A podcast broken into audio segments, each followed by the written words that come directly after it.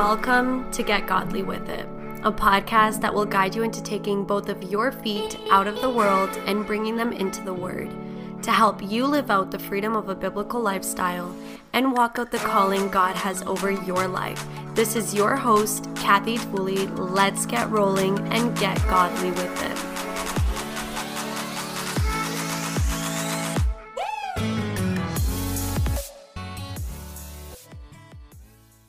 Hello, everybody, and welcome back to Get Godly with It. If you're watching on YouTube, you can probably see I'm in a different spot today. Oh, sorry, my chair is making noise because I'm moving.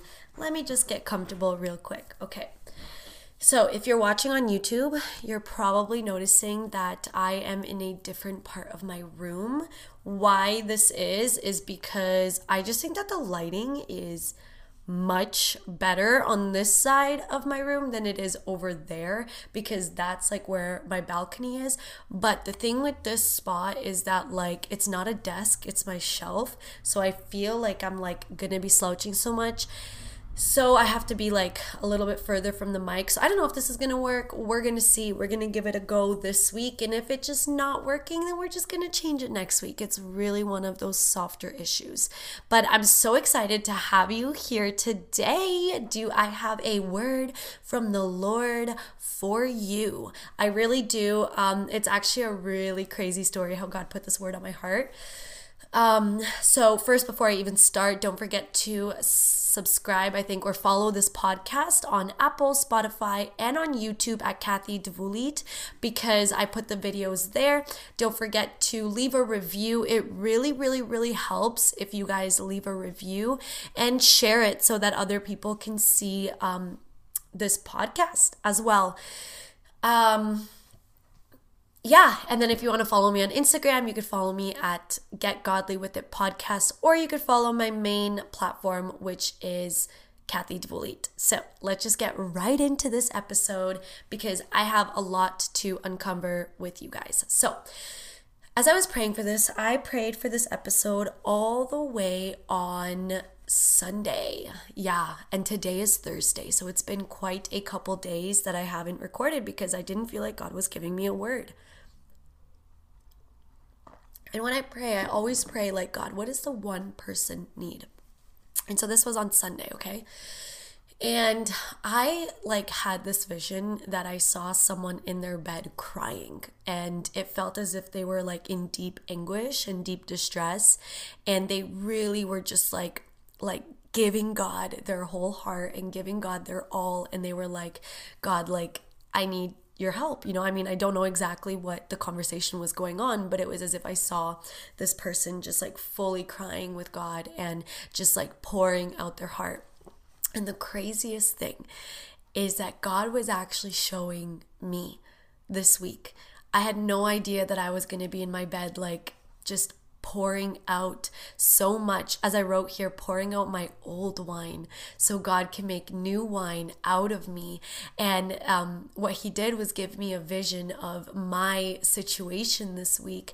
And I don't think I'm the only one that was going through this. And this is actually going to be an episode that's going to be released in like three weeks. So it's the 18th today. So I don't know who's going to need to hear this message, but I believe it's going to bless you because it blessed me greatly. And um, yeah, like it's just so crazy. Like God gave me the little secret that this was going to be my heart position and my heart posture this week. And it was a blessed heart posture. Was I crying? Yes. Was I going through a lot of pressing and pressure in my heart? Yes. Am I still going through it? Yes. Because I believe that I'm in a season of like God just revealing a lot in my heart to like pour it out. But it's crazy because I normally don't talk about the season I'm in while I'm going in it. I will talk about it after, but I guess God really just put it on my heart to talk about this today because I feel like there's a lot of women who are easily, or men who are easily discouraged and can really get involved in competition and in competitiveness and feel as though God is not there. You know, there are times where like we pray for something and we pray for so long and then we watch someone else get what we prayed for and we lose hope and we lose and we lose encouragement. So we get dis- discouraged and we start to feel as though we're not good enough, you know, and we're not capable enough, and that God has forgotten us. But that's not the case. That's not God's heart. God doesn't forget us. God doesn't forget who we are. He doesn't forget our requests. He doesn't forget our petitions. He doesn't forget our prayers, our praises to Him. And He doesn't forget the hope that we maintain as we're waiting for the blessing. So I just want to jump right into 1 Samuel 1. And so as I was going through this week, I was just like, God, I need a word of encouragement. Like, I need something from your Bible. Like, I need to be encouraged because I just feel so like bleh, you know? And like, here's the thing like, I've been living in joy this last week. Like, I've been just walking with the Lord, but every single day, the last four days, I've been on my bed, and there's just times throughout the day where I just it's as if like I spiral this one thought comes in or like this one thing comes in and I just spiral. And I've had to and and God has bring, brought me so many different situations that have revealed the same sin in my heart to be able to get on my bed and cry it out and give it to God and surrender it to him to walk out of the room not feeling sad anymore not feeling discouraged. And I've been able to get on my two feet again and regain hope in him and again praise him because he is bringing me the hope and his heart and he is taking all of the anguish and he is taking the pain and He is taking the discouragement. And I believe for you guys listening, He wants to take it from you as well.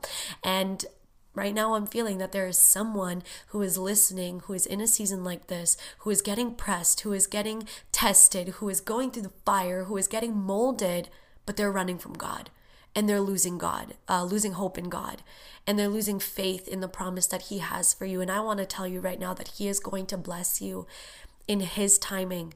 A hundred a thousand days to the lord are like a hundred or like a day to us. I don't remember that verse but his timing is different. His timing is different.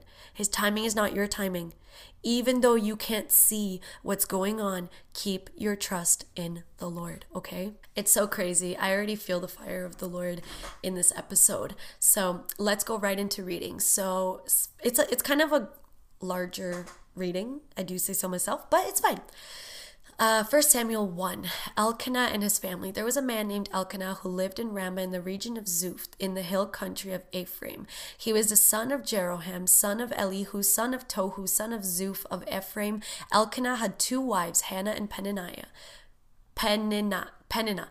Peninnah had children, but Hannah did not. Each year, Elkanah would travel to Shiloh to worship and sacrifice to the Lord of heaven's armies at the tabernacle. The priests of the Lord at that time were the two sons of Eli.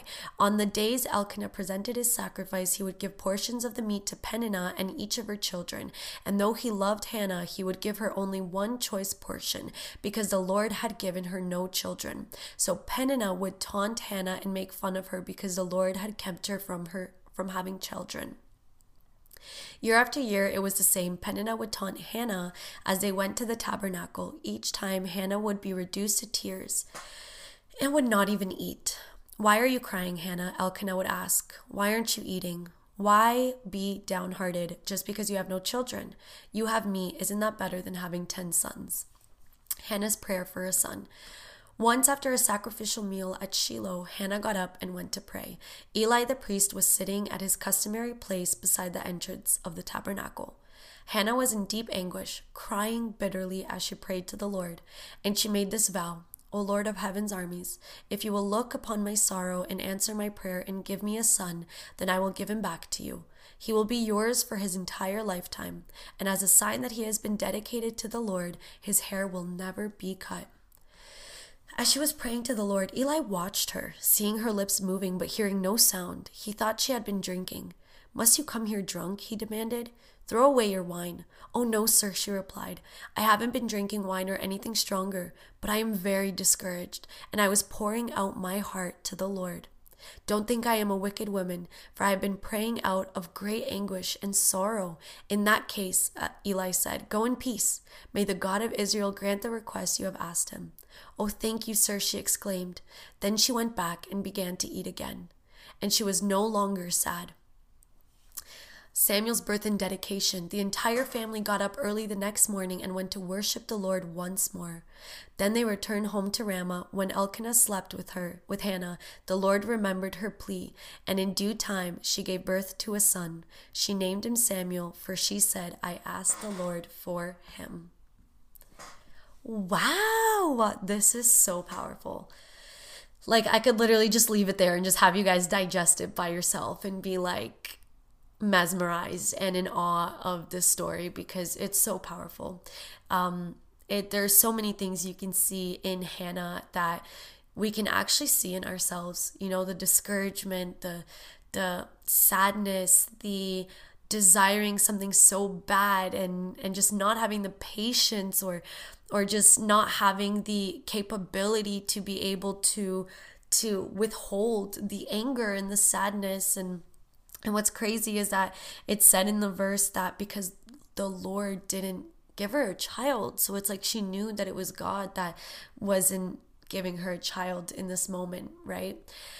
And so I just wanted to go over a couple points that I noticed about her. This is not going to be like a preaching thing, but it's just going to be a simple like let me let me explain to you Hannah's heart and her faith in the Lord because I believe that this is a word of encouragement and a word of hope for someone who is going through discouragement because they are not where they want to be and they are witnessing someone else having what they want or they are witnessing someone else experiencing the blessings that they desired and and prayed for. So the first thing is that um, Hannah wanted something really badly. Like she really wanted a child. And so crazy that Elkanah was married to two women, which is another issue in itself. But she wanted something so bad. And she had to watch someone else have it. I believe it mentioned that Peninnah had two children, um, if I'm correct. Um, Hannah had children, but Hannah, uh, had children, but Hannah did not. So, oh yeah, Hophni and Phineas, Phinehas. So she had two children. And imagine like wanting that so bad and then watching someone else have exactly that one thing that you desire. Like, wouldn't you feel so unseen, so unheard? And the situation that I was going through this week, I've been praying for something for years, you know, for years, years, years. And I've been working at it, I guess, for quite a quite a couple years now. And to watch someone just go into it and have the blessings that I was praying for has been really hard on my heart. And I I know that this is God showing me what's in my heart and what he needs to rid in my heart. So I'm patient and I'm praising him through this process. But we go through these times where God really needs to reveal things in our hearts. And sometimes that's why we're waiting, right? Because He wants to see, like, are you still going to praise me when you don't have it? Are you still going to walk with me when you don't have it? Are you still going to um, desire me when you don't have it? And are you going to lean on me when you don't have it? So this woman had something so Peninnah had something that Hannah really wanted. And not only that, she was taunted for it. It says in verse 6 so Peninnah would taunt Hannah and make fun of her because the Lord had kept her from having children. And like, I don't know if this is what you're going through. I would hope that you're not getting taunted because of something that you really want. Let's say that, like, you're really desiring a husband, you know?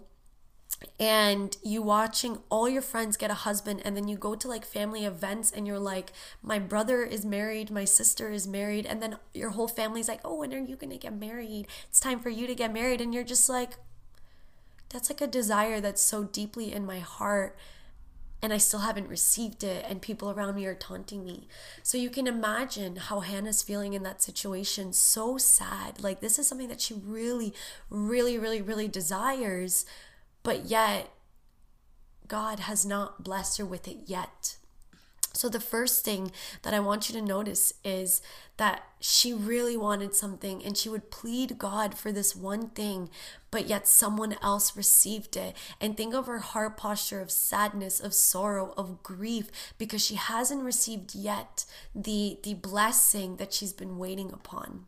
So, the second thing that I really do want to point out is that this woman, through her hardships, would walk with God, stayed with God, kept her hope in God.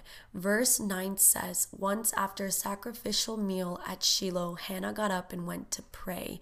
So, when like so it says earlier that at the sacrifices, right, when she would get like only one portion, but Peninnah would get multiple portions that Peninnah would like taunt her because she doesn't have children. So again, this was at a sacrifice. And it would say that each time Hannah would be reduced to tears and would not even eat at seven. So here they went again and they worshiped, and she was probably reduced to tears again. And um, what did she do? She went to pray.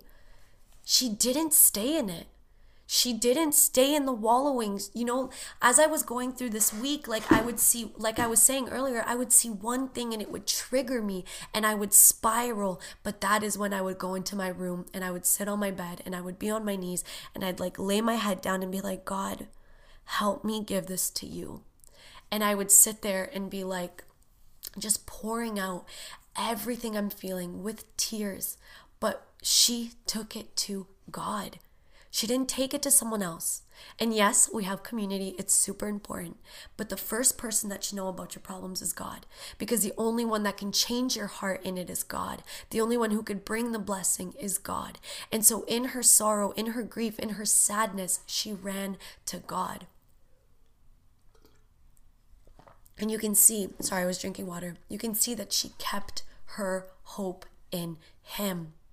You know, she did not fail to run to him. She did not fail to know who the one is that could take away the sorrow. Because a lot of times we'll cry and we try so hard to take away our pain, but the only person that can is God. And so the third point is that Hannah would bring her whole heart to God.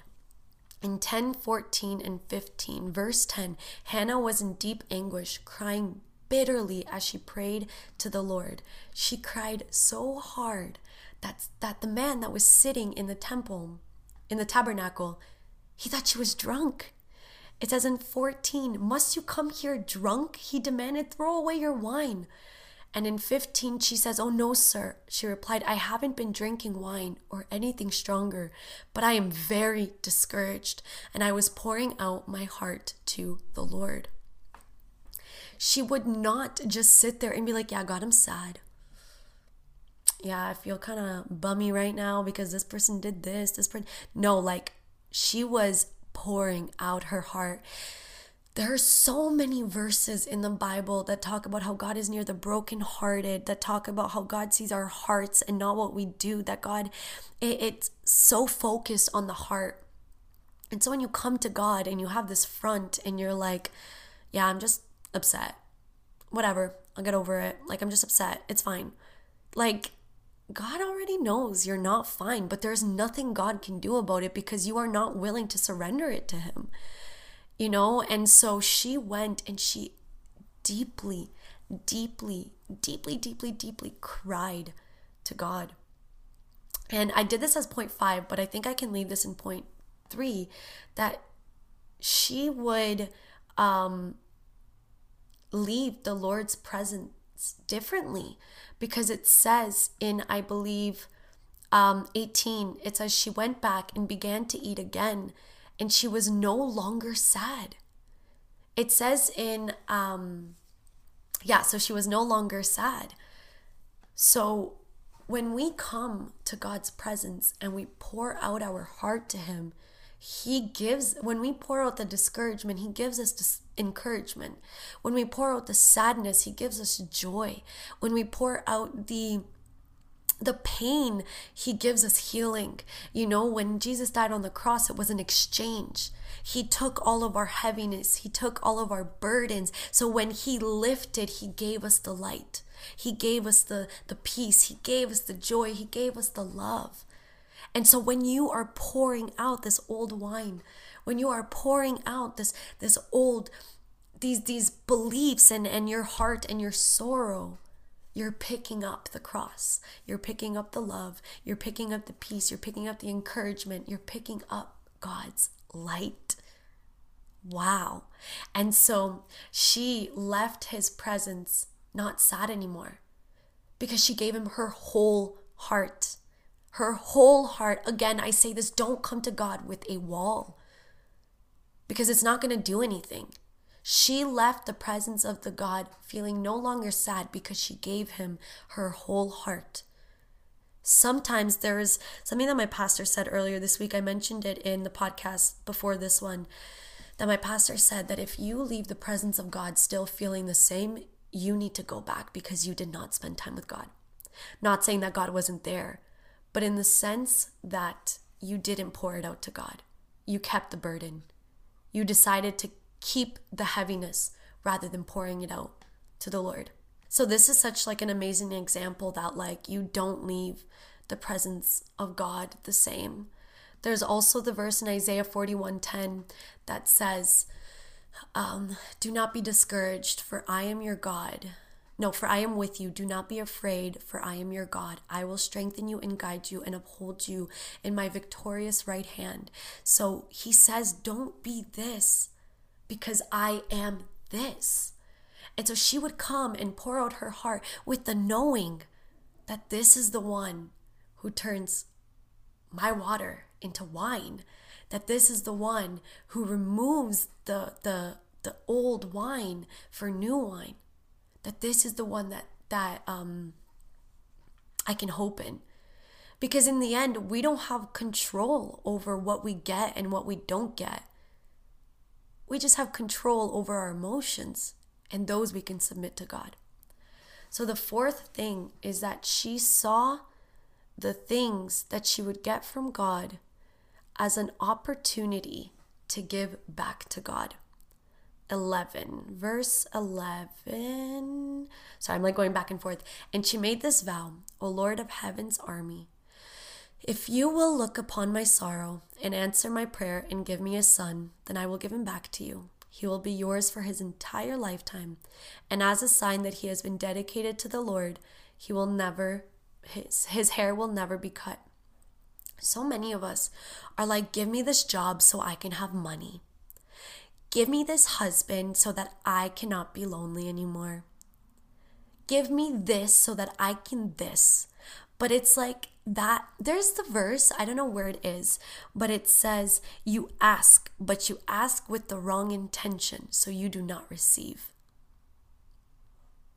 that's so good i remember when i was praying for a job um, and i got the job at the breakfast restaurant i'm not working there anymore but like that was like when i was of the faith already and i remember like when i applied to work there was only because I met one of the waitresses, the servers, and God put it on my heart to evangelize to her. And so my prayer when I was like going through the process of being hired, I was like, God, may I have this job so that I can bring that girl to Christ. You know, and there were so many opportunities I got to evangelize in that place. It was such a blessing. I that was that was a good season of my life. I had such a good season evangelizing at that point in my life. Um, anyways, going back, like, God blessed me that job because it was his job, you know, and it was something that was going to expand his kingdom. And and Hannah in this situation, she wanted the child and she said that once I have the child, he's not going to be mine. He's going to be yours. So, what gift do you want? What blessing do you want? And how are you going to use it to glorify the kingdom? What are you praying for that you're in deep anguish because someone else has gotten, or someone else is being blessed by it, or you don't have it yet? What are you? oh my gosh, my stomach is growling. What are you praying for that someone else received, or again, like that you haven't gotten? And what is the intention behind it? Because again, God sees your heart. And the fifth thing and the last thing that I want to point out is her patience. Her patience and what she did in the waiting. She praised God in the waiting. The only way that we can be patient is praising God in the waiting. Because praise keeps the hope alive that it's coming. Praise keeps our hearts in the position of for the Lord and not for self. It takes our eyes off of us. And it keeps our eyes focused on the blessing of God. Oh my gosh, I'm literally looking outside and you know those like little flies or like I don't know what they're called, but they like just group together and they fly around. There's just a huge, huge, huge flies that just like went in my backyard. Oh meu Deus. Um anyways, so going back your heart becomes centered around Christ and His will for your life. And maybe His will for your life is not giving you that thing yet. That doesn't mean it's not ever. It means it's at one point or there's something better coming because God knows what we need, right?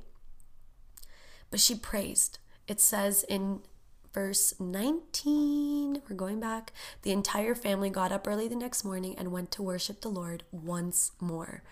Once more. So it means that they did this before. They did it again and again and again. And they worshiped God. They knew who was the blessing provider. They knew, she knew the one who was going to bring her the gift. And so she praised him and praised him. And her heart posture in the waiting was patient. Her heart posture in the waiting was, I'm going to trust my God. I'm going to be hopeful in who my Jesus is. My God, because Jesus wasn't there at the time. They didn't know that he was Messiah. But she was patient, and she was patient because she praised. And then the blessing came, not on her timing, not when she thought it was going to come, not when she believed it was going to come, but when God saw fit. And you can really learn so many lessons from Hannah's heart in this chapter. Such a beautiful, devoted, loyal heart to God. Like, she was like, you know what? I might not have what I desire. Someone else might have it. I might be getting made fun of for not having what I desire. I have a lack in this area, but I know who my God is. And I know that He is good. And I know that He provides. And so, with or without my blessing, I'm going to lift my hands up to the Lord. I'm going to praise Him. And I'm going to give Him my heart. A lot of us close off to God because we don't have what we want. But that's so wrong. Like, God is not a genie in a bottle. He is someone that died on the cross for your sins, and that's enough to be praised. He created you, and that's enough to be praised.